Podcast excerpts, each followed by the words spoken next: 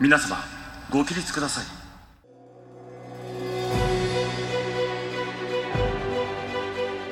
Hello, Olympics fans and lovers of Shukistan, and welcome to Keep the Flame Alive, the podcast for fans of the Olympics and Paralympics. I am your host, Jill Jarrett, joined as always by my lovely co-host, Allison Brown. Allison, hello. Day one is over. I don't even know what day I'm in, and it's only day one.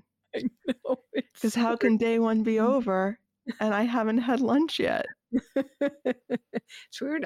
I've lost all sense of space and time. I wanted dinner at about 9 a.m.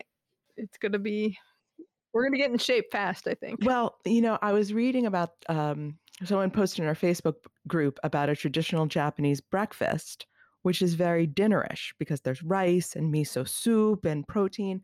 So I'm thinking that can work at any time of day. Okay. So now I'll just have rice and miso soup at 3:00 a.m. when I'm up watching swimming. There you go. All right. Opening ceremonies. Big show. It happened. The flame is lit. What did you think? So many pieces. And it did not feel like a smaller show, which was nice. You know, for me, there were a lot of pieces. I really felt like there was no one big, huge cultural event. True. Or program. I wonder if, you know, they had that whole the section that was all white, and then the section with the wood. And I wonder if they just did those sections with fewer people, maybe, than they would have done otherwise. Maybe. So it started off with a kind of a montage of Tokyo getting the games, and then we move forward year to year, and then we hit 2020 and everything shuts down. And then they had on the field of the stadium different athletes training alone or trying to train alone. And I thought that was very moving, and that kind of evolved with more performers and kind of tying them together with light, and it looked like string, but I don't think it was string. Well, there were actual strings, and then there were projected strings. Okay. So it had a three-dimensional aspect to it. So I thought that was a really nice touch to the situation that we're in. It moved on to a tap dance number. I love tap dancing. I adore tap dancing. And I'm like, I didn't know the Japanese were into tap dancing. But they were fantastic. The whole dance number was really fantastic. I thought it was interesting. It was one of those nod to the workers numbers. And I didn't quite understand it, but it was tap dancing, so it was kind of fun. And then they brought out Olympic rings made out of wood that was grown from seeds borne by athletes at the 1964 Olympics, which I thought was a really nice touch. And it's one of those details that I think the Japanese organizing committee was going to be very good at, in the nod back to when they hosted again in 1964. So I thought that was very cool. Once we got the rings in the stadium, pop singer Messiah sang the Japanese national anthem in that big white dress. How many Muppets died for that dress? Oh, I thought it was interesting. So I think Book Club Claire mentioned on Twitter that it looked like the NBC Peacock gave up its life for the dress. I thought she was wearing sort of the dress version of the 7-Eleven slushies shelf. I loved it. I thought it was fantastic because, you know, you are one person in this enormous stadium, on this grand stage, wear the slushies. Right. It was big white, and then the bottom in the folds, every fold was a different color along the bottom hem. It made a statement. Parade of Nations. It was weird. I have to say. It was the Parade of Nations, I think, was the most disappointing part, because the teams were so tiny and they didn't do the full walk of the track. They sort of came up the middle. Mm-hmm. Like, clearly they shortened the walk. And no fans. I mean, the volunteers tried so hard, right, to make it exciting, but it just didn't have the gravitas or the excitement. No, and the whole thing really looked like a dress rehearsal because and even though the new stadium has seats that look like they're filled, you could really tell they were empty at nighttime. Yes, it just was really, that part was sad. I agree. Volunteers, I loved their outfits. I need one of those hand muumuus. Those look incredibly comfortable to watch all the Olympics in.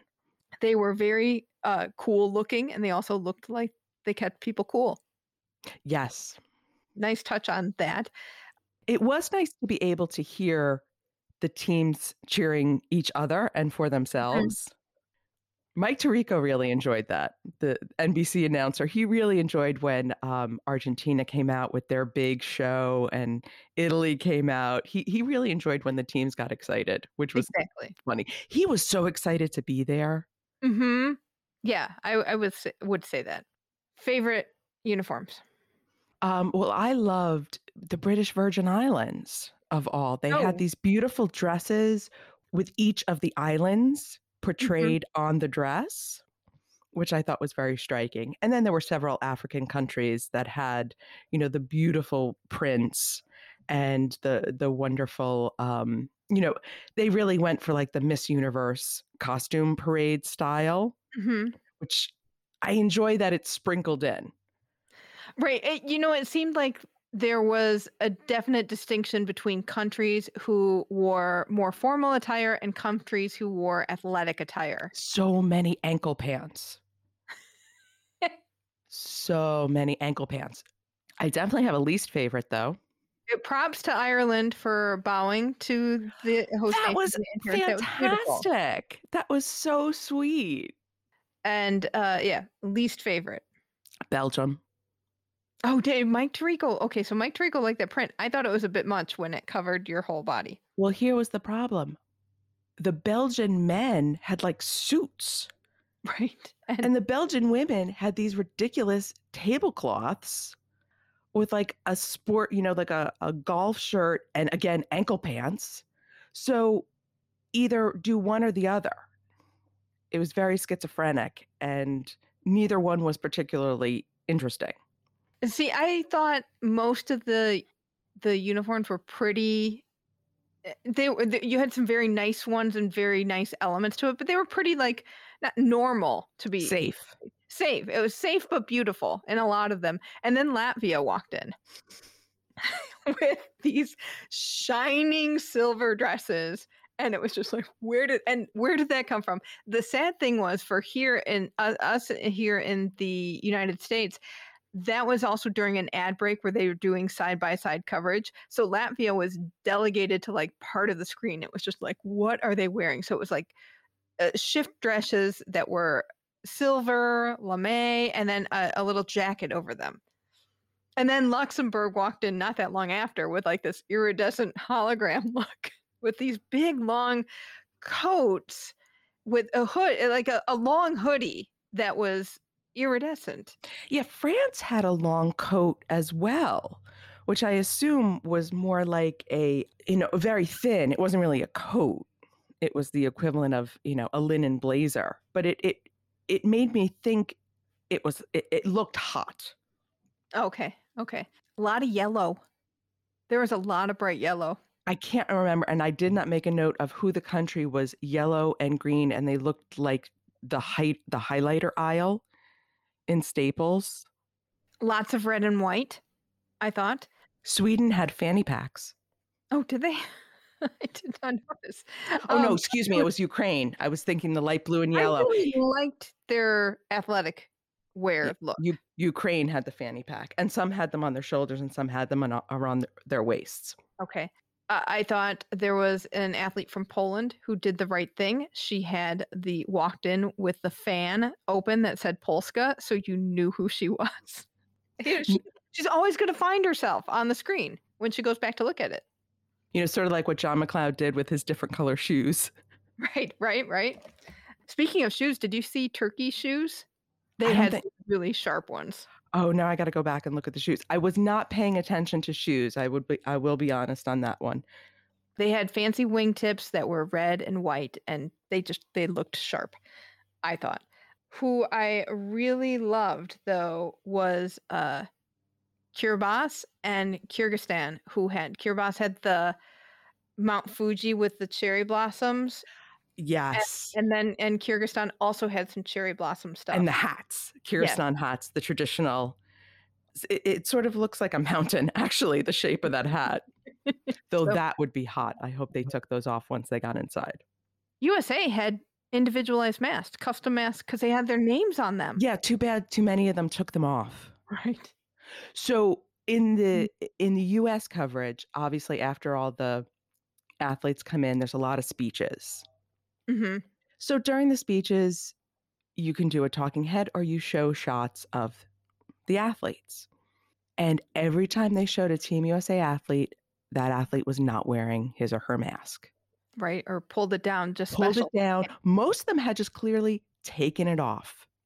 And then about halfway through, somebody told the producers, stop showing Team USA not wearing their masks. And they only showed Team USA athletes still wearing their masks. I saw on Inside the Games, they blogged that a couple of other countries just did not have very many masked people at all. So, that's disappointing. Great. It is. What did you think of the dual flag bearers? For most countries, not all. Right. I assume a few countries didn't have both because they have such small contingents. And also now with the, you can only come when you're competition is, a few countries mentioned they had named two flag bearers, but there was only one there. So I assume that was the reason. I liked it. I thought it was interesting because and not until we got to Brazil, did we find a way to carry that flag with both people, because it was like they tried to walk with it together. That didn't really work. Somebody would take it, then the other person would grab it from them. But Brazil had one person with the pole and one person holding the flag out. And I thought that was really smart. That was interesting. And it was also very funny. They clearly countries didn't think of the practicality. So occasionally you would have like a male volleyball player and like the female coxswain. And I'm like, she's sort of balancing the bottom, or vice versa. You know, sometimes it was the female volleyball player and like the tiniest male weightlifter. So the height difference was quite dramatic. So that was sweet. But I think the idea, it made the Parade of Nations feel a little bit more like the closing ceremonies. That makes sense. Which was not a bad thing because there's so much joy in that. And given that this was a strange opening ceremony to begin with, add a little more joy. Did you see that there was a Shukflastani who was a flag bearer? Oh, did I miss that? Because, again, relegated to the side during an ad, Felicity Passon was the flag bearer for Seychelles. Oh, I didn't even see her. Oh, now I got to go back and rewatch. Her beautiful hair, and I was like, that's Felicity. She got to carry the flag. It was so exciting. Because it wasn't identified, and it was so tiny. You know, right. She was like, nice. Exactly. Good on you for catching it. So that was very exciting. I think I also saw Marnie McBean with the Canada delegation. Yes, she was there. She has been Instagramming. So she did march. Excellent.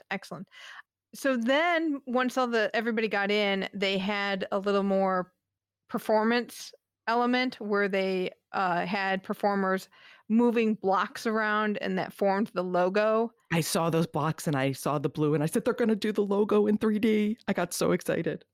I thought that was very cool. And then they had the new Olympic logo, faster, higher, stronger, together, which couldn't put that out there fast enough, projected on the floor of the stadium. It was kind of interesting how they used the floor of the stadium for projecting light. They projected doves onto the floors at different times.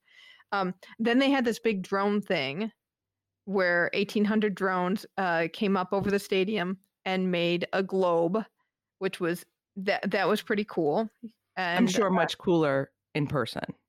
Yeah, I bet it was cooler in person. I immediately thought there's no way we can do that over Los Angeles, because you know all the Americans are going to call 911 saying there's an alien ship forming the shape of a globe over LA. Then we had the singing of Imagine, which, you know, listener David on Twitter was saying, oh, I bet they're going to do Imagine. This was yesterday. I said, no, can you imagine all the people? And there's nobody there. And it's just like, they can't do that. And yet they did. And yet they did. And really, Keith Urban is who you get for Oceana? Really? So I got to say, I know people love that song. It strikes a chord with many people. It is getting right up there with Amazing Grace for me. I don't like Amazing Grace. I'm not a fan of Imagine anymore. I think it's overdone. And this is not the first Olympics that they've used that song. So can we find something different? Imagine there are no countries. Why would you do that when you have a country-based thing? Anyhow, long, boring speeches. Oh, T-Bach, man, put every soundbite into one speech. He was not kidding around when he wrote that speech. He was like, I am going to hit you over the head with every cliche about these Olympics. And it was long. He could have chopped off a few minutes. But I will give him credit in terms of the passion of his speech. Mm-hmm. He was feeling it. He had something he really wanted to communicate. Then we had what I thought was the best part of the games. Absolutely. The pictogram number put together by Hiropon, who is a big artist in Japan, where the big thing with the pictograms, they were developed first for the games for Tokyo 1964. In Tokyo 2020, the new innovation is that they are kinetic, and then they brought that kinetic to life at the opening ceremonies and did every pictogram. It was brilliant and so much fun to watch. And he only made one mistake. There was the handoff of the tennis racket. And I panicked for him because you know how many times they rehearsed that so much. And then he dropped, he could hear him cursing in Japanese through that helmet he was wearing. I could feel it, but that was so much fun. It was. I want to watch it again and again. That one of the best opening ceremonies moments ever, I think, because it's part of the games, and so much of the ceremonies is kind of showcasing the host country and welcoming you to the games, but this was really, let's take an element of the games and make it very joyful. Yet I don't think you'd see that in another host country. Like, there was something anime about it. Mm-hmm. It felt very Japanese culture to it as well. So that was a nice bridge of, it is clearly part of the Olympics, but is also clearly symbolic of Tokyo. The Olympic flag came in, sang the anthem. They had a kabuki element, and they had a jazz pianist, Hiromi, performed, which was really beautiful piano. Also not fooling around. No. And Japanese love jazz music. So it was really great to hear that. Then, and what we missed in America was the oath, and we missed the virtual awarding of the Olympic laurel. So that was during one of our commercial breaks. Then it was time for the flame. And I got to say, by the time the flame came in, I didn't realize how much time had passed. It really felt like a short ceremony to me. I think because the Parade of Nations was so much shorter than it normally is.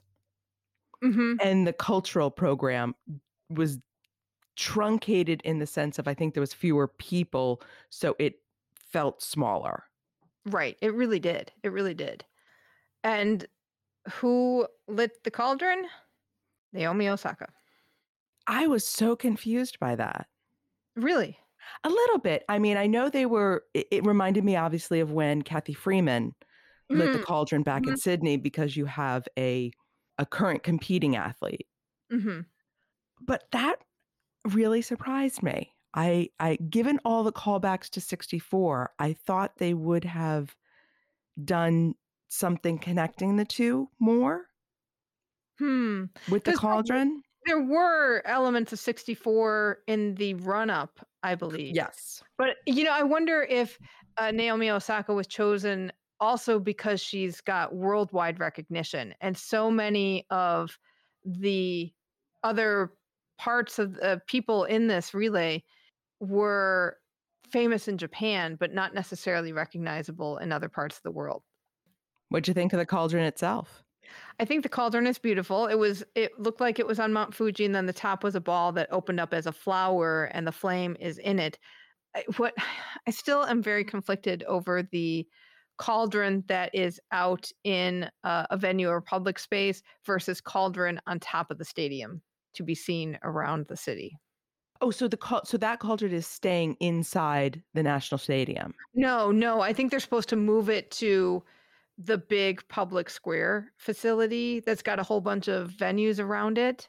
And by venues, I mean, it's like the urban park type thing where, like, I think sport climbing and some of the streets type sports are there. But it was this big open public square type area that people could come and gather. Well, they can't now because they're not allowed. But the cauldron, I believe, is moving there. And that's kind of a continuation of what Rio did. And I believe Vancouver also had their cauldron on the ground as well. So I get that element. And it's kind of cool to have the flame around the people when they're allowed to go and let them be close to it.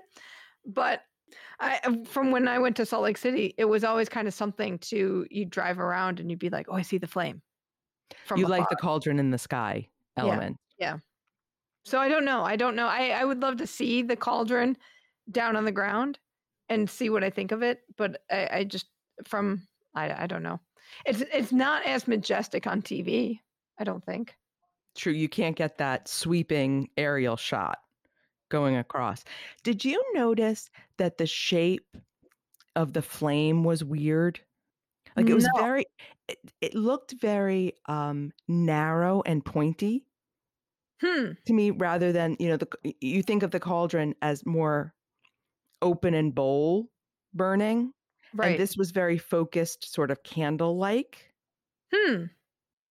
So I don't know if that was just because it was first lit or because that center of the flower is quite narrow. Interesting. But the inside of the flower with all the mirrors. So clearly that's going to reflect all over the place. That is very beautiful. The Olympic cauldron was designed by Sato Oki, and it uses the sun as a motif. So yes, that reflection of the sun and the flame. That's very cool. As we noted, not very many people there. Inside the Games believed that there were about 6,000 stakeholders and guests of honor, about 1,500 broadcasters, and about 2,000 press at the stadium. Which makes you realize how many people are normally there. I mean, because that is almost 10,000 people. And it felt completely empty. And yet, how many people, I mean, that stadium could hold, 68,000, they said, I think. Yeah. And that's on top of all these people that they were talking about. So, and I know Rio was even bigger. Right. You know who probably was there? The Premier of Queensland, Australia, Anastasia Palaszczuk. Because did you see this? I saw it because you posted it and shared it with me. And I'm like... Anastasia. Oh, so after Brisbane was announced as the host of the 2032 Games, there was a little press conference, and Palaszczuk apparently said she was going to be kind of there for the bid and in her hotel and not go anywhere. John Coates, IOC Vice President, head of the Australian Olympic Committee, and he worked on this bid. He's head of the Tokyo Organizing Commission. So he's a very big wig. And he said, oh, no, you're going to the opening ceremonies. You've never been to an opening ceremony. You have to see all the protocol and all the pomp and circumstance. And basically said, you've got to know what this is, because it cost $75 to $100 million, and you could kind of see, like, she must have been glad to wear a mask because you could see her eyes widening a little bit there. But it sounded like in the clips you saw that he was very bullying, and he looked like he was very satisfied with himself, and it was just like, I just got exactly what I wanted with this bid. I get to tell everybody what to do now. And then he of course, was not happy with the press coverage of him bullying the premier, and said, oh, no, you got that all wrong. I don't know. But what sticks out to me is that's a lot of money to be spending on an opening ceremonies. And how much, sadly for Tokyo, how much of that went by the wayside because so much had to get trimmed. Right, that it was spent but not utilized. Right. So on that vein, there was two things that I wanted to note about the opening ceremonies.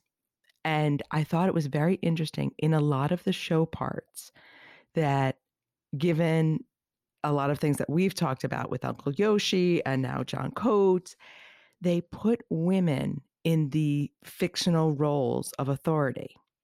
So, I noticed that too. So there was a conductor. It was a woman. There was the construction manager in that wooden sequence. It was a woman. They had this little funny sequence supposedly happening in the broadcast booth where this guy is pressing all the buttons and make the lights come on. His boss comes in. It was a woman. Mm-hmm. And I said, that was not unintentional. Right. And I wonder how that's received in the host country. I think they noticed it. I hope they noticed it. And I think they were trying to make a point. And I think that was very subtle, but clear enough. Right, right, right. And the other moment that made my jaw drop was the reference to the victims of the terrorist attacks in Munich. Oh, we totally forgot. That was one of the first things. Yes, jaw dropping. The victims have the victims' families have wanted a moment at the opening ceremonies ever since it happened, and they got it. And it was, I have no words because it meant so much. It was so beautifully done because it wasn't, we're going to honor the 72 victims. It was so organic. Yes. And I thought what was interesting was Mike Tirico made the point that Thomas Bach is a contemporary of the 1972 Olympics and that he's been pushing for something. And that's the opposite of what we've kind of been hearing, that the IOC as a unit has been very much against it. But it sounds like Thomas Bach as a person rather than the IOC president wanted to make this happen.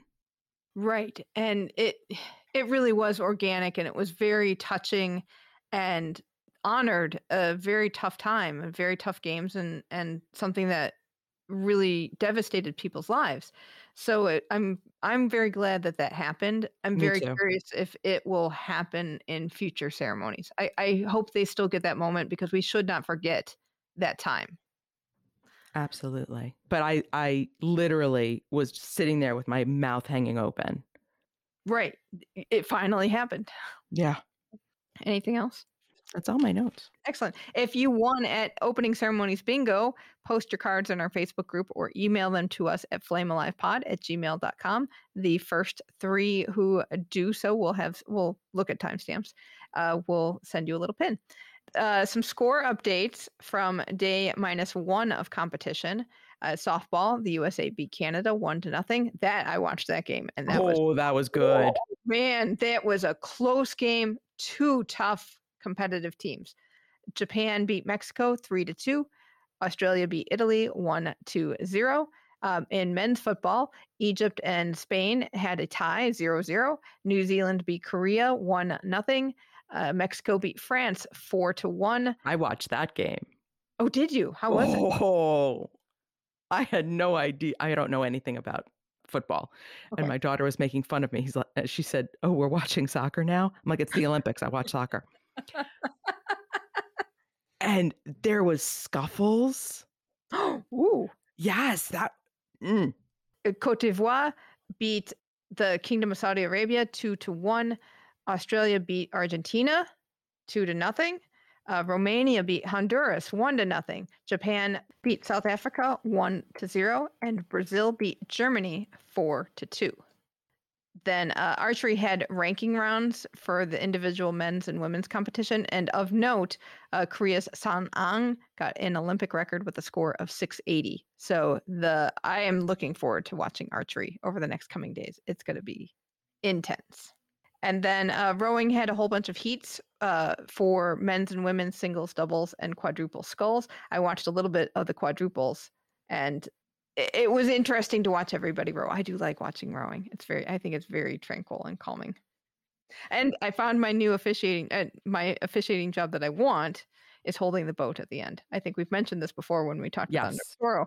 But again, I saw that, was like, yep, I do. I want to hold the boat at the end before they start the race. So for day 2, Shukflastani Watch. Melissa Tapper will be starting mixed doubles tomorrow. And Team USA softball with our coach Laura Berg will be in action again. Excellent. All right. Well, it's time to take a little nap and get back to the action. Thank you so much for listening. Hey, be in touch with us. You can give us a call at 208-FLAME-IT. You can leave a voicemail. That's or text. We'd love to get your texts. That's 208-352-6348. You can also email us at flamealivepod@gmail.com. And we're on Twitter. I'm on Twitter at flamealivepod. Allison's on Insta at flamealivepod. We've got a Facebook group going that is hopping with fun. So join us all there. And until tomorrow, thank you so much for listening and keep the flame alive.